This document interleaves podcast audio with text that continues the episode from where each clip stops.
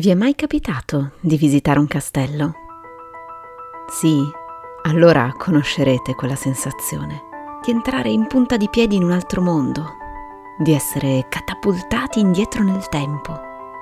Soffitti alti o squarci che ormai mostrano il cielo, stalle, segrete, ingressi maestosi, meravigliosi saloni o a volte solo rovine, pietre fredde al tatto ma piene, impregnate di storia. Una storia che magari neanche conosciamo, ma che possiamo sentire, percepire, intrappolata tra le mura, tutto intorno. Una storia che ci parla. E gradino dopo gradino, stando bene attenti a dove mettiamo i piedi, arrivare in cima.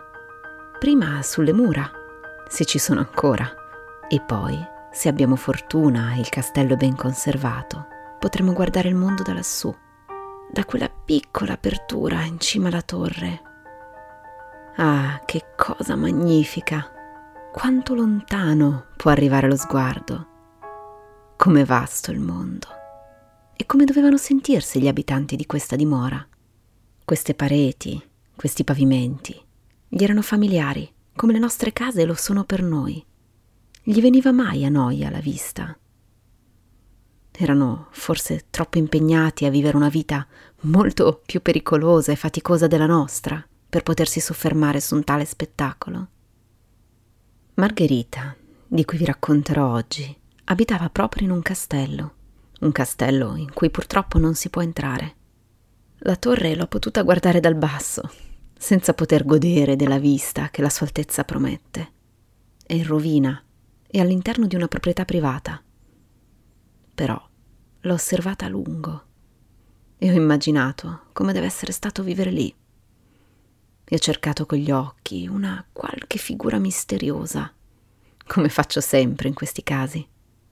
Perché secondo la leggenda, le stanze che avevano accolto la vita di Margherita sono state anche testimoni della sua morte. E quella, che doveva essere una casa, si è trasformata in prigione. State ascoltando Vivi Podcast, storie di qui e d'altrove.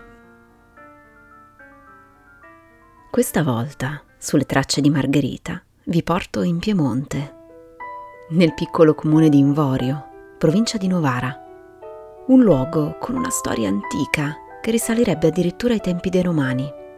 Nel X secolo compare nei documenti come divisa in due parti, Invorio superiore e Invorio inferiore.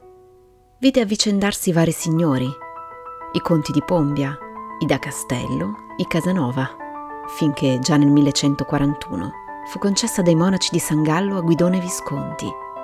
E proprio qui nacque nel 1207 Ottone Visconti, detto Torino, che sarebbe diventato arcivescovo e signore di Milano, il primo della casata Visconti. Nel 1559 Invorio passò sotto il dominio spagnolo e poi ci furono gli austriaci e infine Savoia. Dal 1928 Invorio superiore e inferiore costituiscono un unico comune. Al centro del paese si trova la nostra torre, la torre viscontea. È alta quasi 17 metri e faceva parte di un castello costruito tra il XII e il XIII secolo. Il castello fu distrutto tra il 1356 e il 1358 per volere di Galeazzo II Visconti, in guerra con il marchese del Monferrato per il predominio della zona. E proprio i Visconti sono i protagonisti anche di questa storia, nel bene e nel male. Azario, storico del Trecento, scrisse Era la più nobile, la più bella donna di Milano la più nobile perché era una Visconti, la più bella perché si chiamava Margherita. Margherita. Scommetto che il fiore ha fatto subito capolino nei vostri pensieri. Quel fiore così semplice che ci annuncia la primavera e che nella tradizione viene associato alla purezza, alla giovinezza, all'innocenza. Eppure, forse non tutti sanno che l'origine del nome va ricercata nella lingua greca Margarites significa perla il nome veniva dato alle bambine per augurare o sottolineare una luminosa bellezza. La nostra protagonista sembrava incarnare alla perfezione tutte le virtù associate al suo nome. Era nata a Visconti, in un anno non precisato del XIV secolo. Suo padre era Uberto, detto Pico. I Visconti quasi non hanno bisogno di presentazioni. Signore di Milano proprio in quegli anni dal 1277 al 1395, una delle più antiche famiglie nobili d'Italia. E come accadeva sempre, Margherita andò in moglie al rampollo di un'altra famiglia nobile, i Pusterla. A Milano, in piazza Sant'Alessandro, si apre un vicolo dedicato proprio a loro, il vicolo Pusterla. Qui infatti avevano il loro palazzo. Voglio raccontarvi una piccola curiosità Proprio in questo luogo, la famiglia Pusterla aveva dato origine a una simpatica usanza, la facchinata del cavallazzo. Un enorme cavallo di legno, un po' come il cavallo di Troia, veniva portato in processione dalla chiesa di San Sebastiano fino al Duomo e qui, nella grande piazza, dalla pancia del cavallo saltavano fuori persone cariche di dolci e doni da distribuire alla popolazione. Ma torniamo ora a Margherita e al suo novello sposo, Francesco. Molto probabilmente si trattò di un matrimonio combinato, ma si dice che i due fossero davvero innamorati. Una delle coppie più belle, affiatate e ammirate della Milano dell'epoca. Ebbero quattro figli e, beh, sembrerebbe tutto perfetto, non vi pare?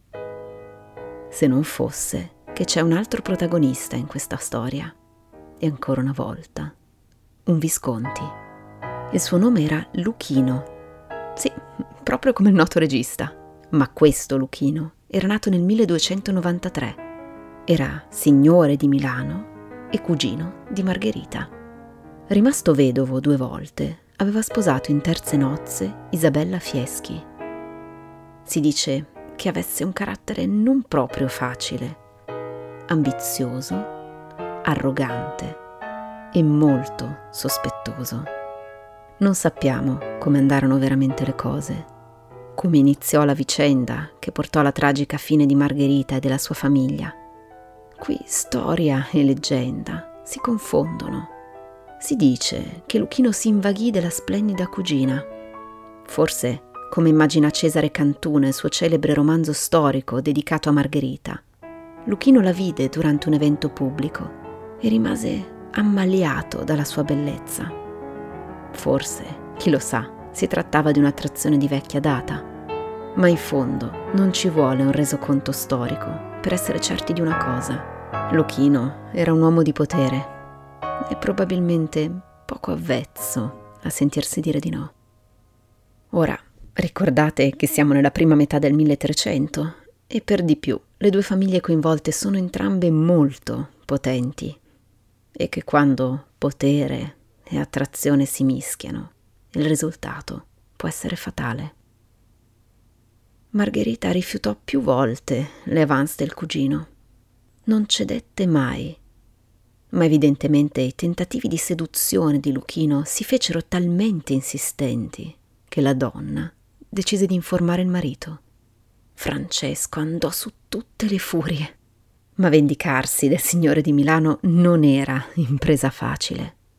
L'uomo decise, alcuni dicono spinto dalla moglie, di ordire una congiura ai danni di Luchino, insieme ad altre famiglie nobili. Se siete stati attenti, ho usato un termine specifico per definire il carattere di Luchino. Sospettoso. Così lo aveva descritto nel 1700 Giorgio Giulini. Lo storico si spinge oltre e nello specifico ci dice era molto sospettoso e non risparmiava mai coloro che gli erano odiosi, né di essi si fidava. E per di più, Luchino era un condottiero, un abile, stratega e abituato ai campi di battaglia. La congiura venne scoperta. Francesco riesce a fuggire precipitosamente con i figli maggiori ad Avignone sotto la protezione del Papa. Altri congiurati vengono torturati. E Margherita viene imprigionata imprigionata proprio in quella torre che domina su Invorio, nel castello dove si dice sia anche nata.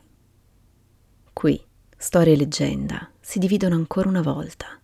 La storia ci racconta che Luchino riuscì a ingannare Francesco e tramite un abile gioco di spie e lettere contraffatte convinse il Pusterla che Avignone non era sicura, che la fine dei Visconti era vicina e che a Pisa avrebbe trovato l'appoggio necessario per organizzare una nuova congiura. Sbarcato a Porto Pisano, però, Francesco e i suoi figli vennero immediatamente catturati e condotti a Milano. Il 17 novembre 1341 vennero condannati a morte e decapitati nella piazza del Proletto, di cui oggi rimane solo una parte, piazza dei mercanti. Ufficialmente anche Margherita sarebbe morta qui, giustiziata insieme alla sua famiglia. Tuttavia, la leggenda ci riporta invece al castello di Invorio, dove Margherita sarebbe rimasta per anni, finché, dopo l'ennesimo rifiuto alle avance del cugino, questi l'avrebbe fatta murare viva in una delle segrete, lì, senza cibo, né acqua, né luce. La donna avrebbe trascorso gli ultimi momenti della sua vita. Corre voce che in alcune notti, le più buie, quando non ci sono né luna né stelle, si possano ancora sentire nei dintorni della torre in rovina le grida disperate di Margherita Pusterla.